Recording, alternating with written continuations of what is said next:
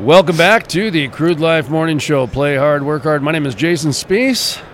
Sean Forbes, guest host, filling in for Sterling, who is back in Fargo taking care of his three women in his house, his wife and his two daughters. And uh, how's Sean Forbes today? I'm great.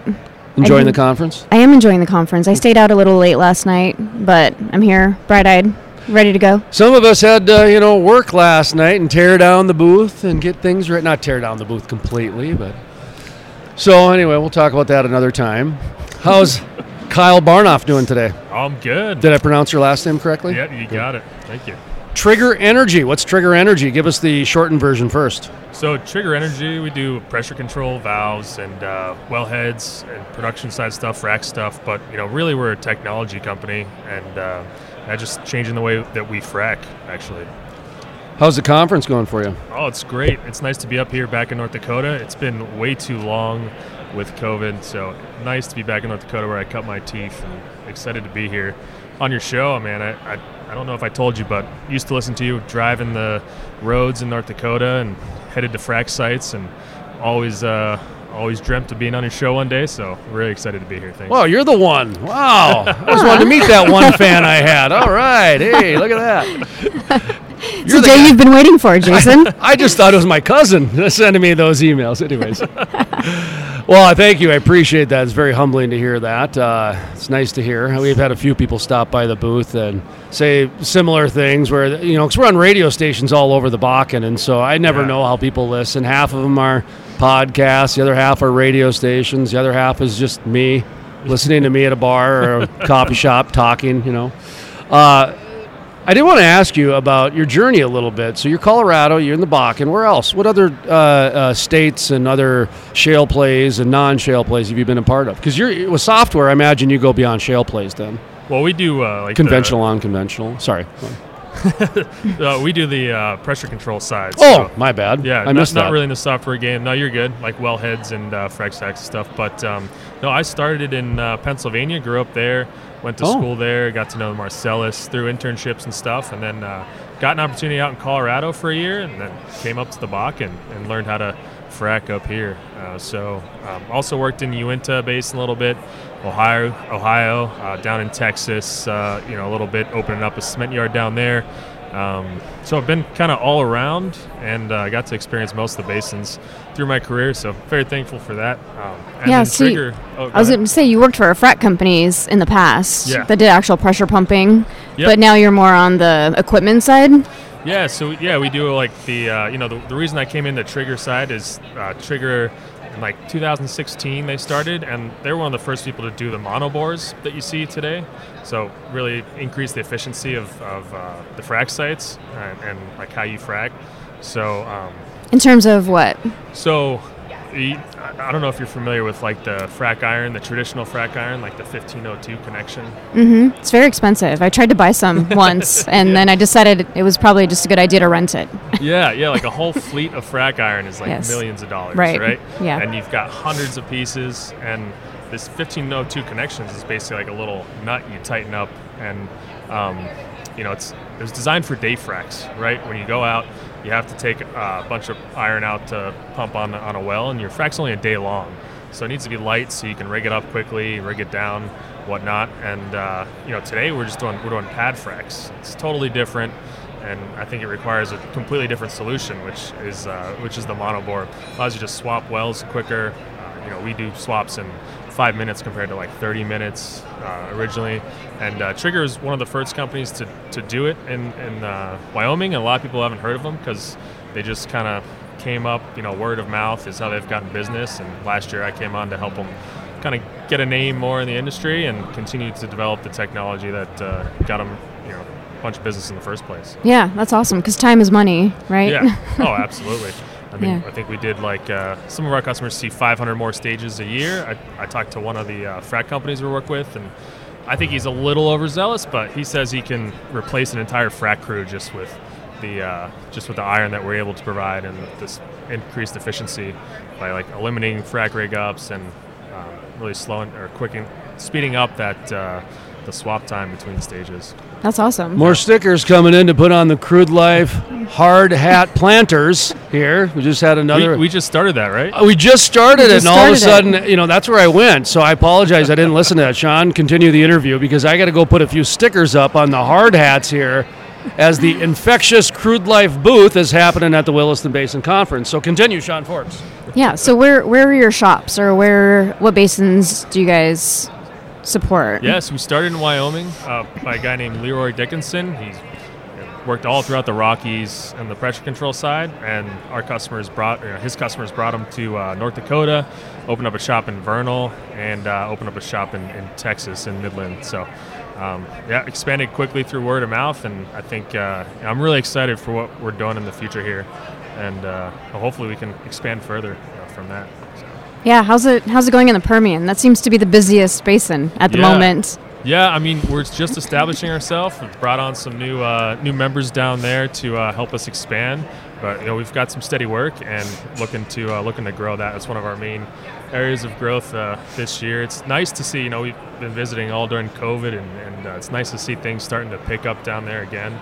Traffic starting to, to pick up, activity starting to pick up. So I'm What- excited for the Permian. What's your biggest objection you're getting from people when it comes to your services and your products, getting them into the in, in, into the marketplace? What, what, what are you finding is the biggest obstacle, hurdle? Yeah, I think the biggest hurdle is uh, you know, I have to go back to kind of this. I don't know if you, if you guys are familiar with the sandbox era, where we kind of changed how we delivered sand. Sandbox era. Yeah, What's that? That sounds cool. that's uh, The dump trucks. yeah, like how you deliver sand. Yeah, yeah, like how you get sand to location. I mean, the hurdle's the same kind of as it was now as it was then.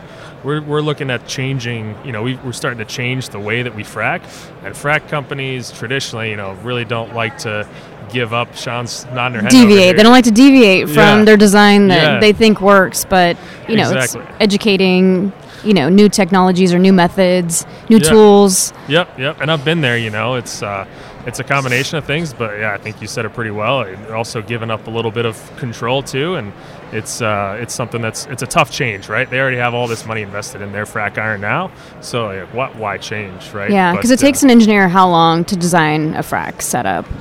You know, so they would have to basically completely redesign their procedures and, and processes. Yeah, I mean, as far as like deploying us versus uh, really not a ton of engineering that uh, anyone has to do, but it's it's definitely like a step change in the frac crew's operations.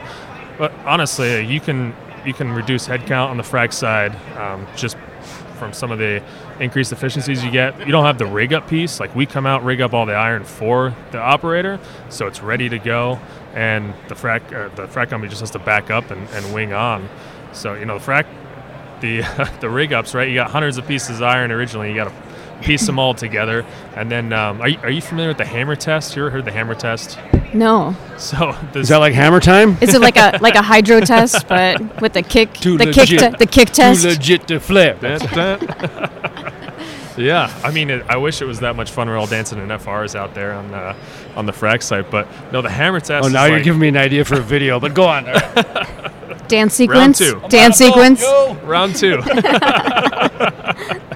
so the hammer test. I mean, Prestige worldwide. Sorry, I just had to. no, you're good. You're good. Gotta have fun. Gotta have fun. That's part of the play hard portion here. So go on. Yeah. So the hammer test, it's just this archaic way of determining that your that your frac iron is tight enough to pump 15,000 psi through. So what we did is we ring all these up and then we hammer them to tighten them up. And then afterwards you got hundreds of connections and you're not I mean you think you hammered all of them but you got to make sure. So what we did is we go around on the frac site and hammer hundreds of connections and listen for a, a ping and that tells us that it's tight and okay to pump like 10 to 15,000 psi through. Um, just seems. It sounds like a sophisticated torque method. yeah, Is it sound or what? yeah. sound waves? You just you're relying on the sound of the guy who's who's hitting it. Right.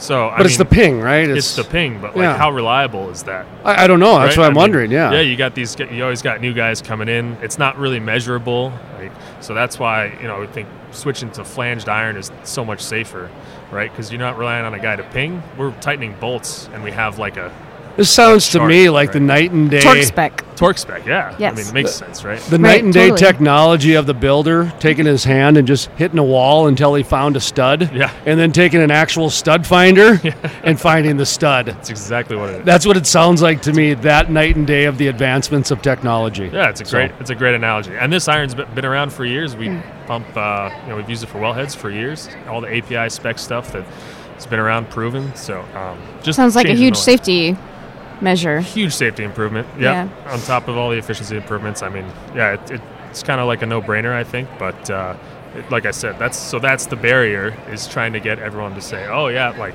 this makes sense, and we're going to overcome these control barriers that we kind of have with the frac crews and um, kind of the adoption thing, right? Just Yeah. getting over that hurdle. I like it. Sounds Yeah. like you're solving some problems or Yeah. some, at least, uh, some concerns, right, with safety Yeah. and ab- time. You're saving time. Saving time. Yeah. Yeah. So absolutely. talk to me about the regulation side. yeah. And, you know, because Texas, North Dakota, Colorado, three different regulatory ideas. yep. okay. Absolutely. And in North Dakota, there's even, you know, there's tax money to incentivize behaviors and, and business directional movings. Uh, Colorado, same thing. Um, there's a little more aggressive. Theirs is more, you got to do this or don't do it. North Yeah. Dakota's is, if you, you know, we'll, we'll, we'll help pay some if you do this. And Yeah. Texas, the last interview, I think, what did he say? If you want good resistance, go down to West Texas. Yes. Yeah. Introducing new products Yeah, if you want- new technologies. You want, if you want to go to the meat grinder, go down to the Permian, I guess. So, uh, talk to me about the whole regulation side because you mentioned safety several times. Yeah. Anytime we're dealing with emission management or anything to do with vapors, immediately regulations comes into play, and now a lot a lot of governments are even incentivizing and doing other things. Is there anything like does that play into it at all with you?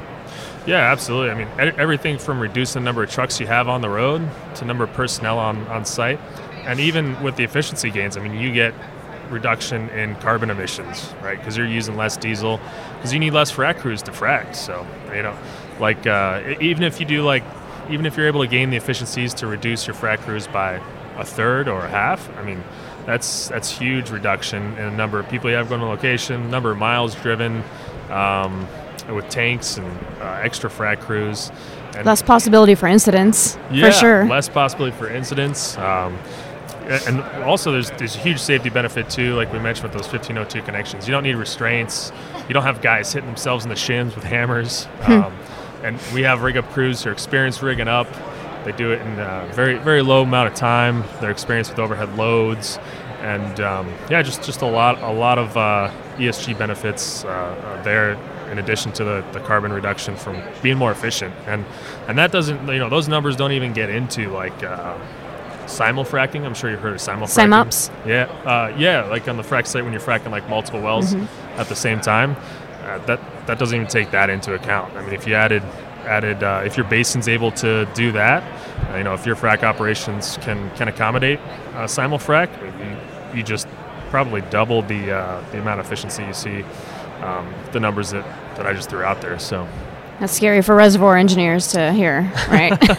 I know all of us, right? Yeah. Like it's very exciting to get more efficient. At the same time, like I feel like uh, it's kind of scary if you work in the industry, but uh, you know, that's that's part of the fun of it though is to bring new solutions and, and get better and always be on the leading edge. It's a little motivation to you know, make sure that we're providing the best, best, most efficient uh, service every day. So for sure. Where are you based? I'm out of Denver. You are. Okay. Yeah. Yeah, I think we were, Me too. found out yeah. that we ran into each other at one point. Yeah, I think the last company you worked years, for, yeah. I think, or just maybe at you know industry events around town. Yeah. probably. It's easy to do, right? It's Yeah. a small little oil field. Yeah. Yeah. How's uh, COVID been for you? Uh, COVID was great. We were able to, uh, myself, or, I mean, the company was great. We we uh, kind of hunkered down. I mean, uh, not fantastic, right? We definitely uh, lost lost some business, people just shutting down. But uh, we hunkered down and developed uh, our, our ReadyFrac system, which was includes our missile, and uh, you know filed filed the patent for that. And that's part of the reason I said we were a technology company in the beginning, because um, we just have very open-minded, forward-looking people. Got a lot of firepower on our board and in our operations, and when we decided to make this missile, uh, we sat down the drawing board and between the time we kind of drew it out the first time, had it mocked up, and started to file the patent, I mean, that was like two weeks. Do you think COVID gave you guys an opportunity with a little bit of downtime to be able to dedicate some effort to this? yeah, absolutely. I mean, it's, it's uh, absolutely without COVID. I mean, if you're doing normal operations every day, like it's, sometimes it's kind of tough to set aside the time, you know, to do that. But yeah, definitely sped it up, I would say. Yeah, for sure. Time well spent. Yeah, I mean, you got to use the time as, as you can, right? So, Yep. All right, I got one last question here, and then we'll let you plug your business and sure. make sure people know how to give you some business. Yeah. You mentioned uh, technology a couple times, and I want to say the second story I did or the first story. I can't remember the shovels. You know, the back when the gold boom happened, it was the people that sold the shovels and the picks that made money. Yeah. I did a similar story like that in the Bakken, and that was either my first story or second story. But the other story is that this is not an oil boom; it's a technology boom. It's driven by oil, but the real winners are going to be those that come up with a new technology on how to extract and harvest the oil. Yeah. You're nodding your head, so normally I just say, "What does that mean to you?" and it apparently means a lot to you. So it's it's me just kind of going back to that story and that statement I made back in 2012, Wow. which is this is a technology boom, not an oil boom. Yeah. So uh, just baton handed to you, and just elaborate on that if you wouldn't mind. Yeah, I mean, I was. I think I was very lucky to start in around 2012 up here, and you know, I started on the frac site, boots on the ground, and I saw a lot of things that you know I thought could be improved, things that ended up becoming companies, right? Like viable companies. And with Trigger, it's been very, very. Uh, I'm very lucky to come into a company with a lot of firepower, like I said, in the board, and um, we're looking at every day, like how do we improve the efficiency of frac operations? Because every additional stage you can pumping hour you can squeeze out of a day just means that you're more efficient. The the uh, the operator is getting better return on on their investment. Thousands of dollars. What's that? It's thousands of dollars. Oh yeah, thousands per of dollars. stage. Yeah, of abs- savings. absolutely. And and um, you know, today we're looking at how we um, reduce valves without using you know some of those crane arm systems. How do we reduce the greasing costs, which is another big one. So we're always looking at you know, not only how do we bring in revenue by deploying new technology, but like, how do we reduce the cost to our customer and increase their efficiency. And uh, you know we got some exciting things that I can't talk about. I w- really wish I could, but uh, we're yeah, like I said, reducing valves, um, increasing automation, getting people out of the red zone, using some uh, some different techniques that are out there right now.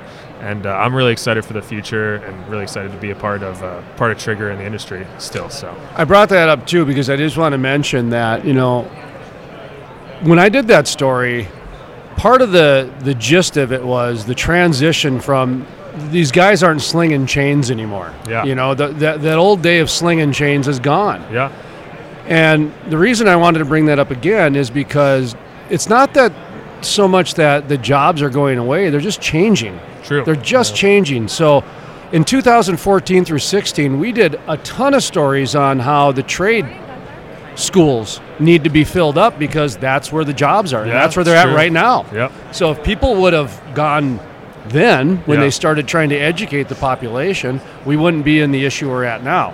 So a lot of the jobs are just kind of shifting. I'm a little my concern is what happened to the coal industry is that when you had 30 guys mining a mountain, now they're down to 6. Yeah. So, oil and gas heads up. Automation technology is where the new jobs are being created. That's all I'm saying is that there are still jobs in coal that you don't see. Yeah. They're just in the offices and clicking and clacking of the keys and you know the drones and whatever else it might be the software. So. Um, anyway, that's just a little existential, uh, teachable moment here in the on the Crude Life Morning Show. Play hard, work hard.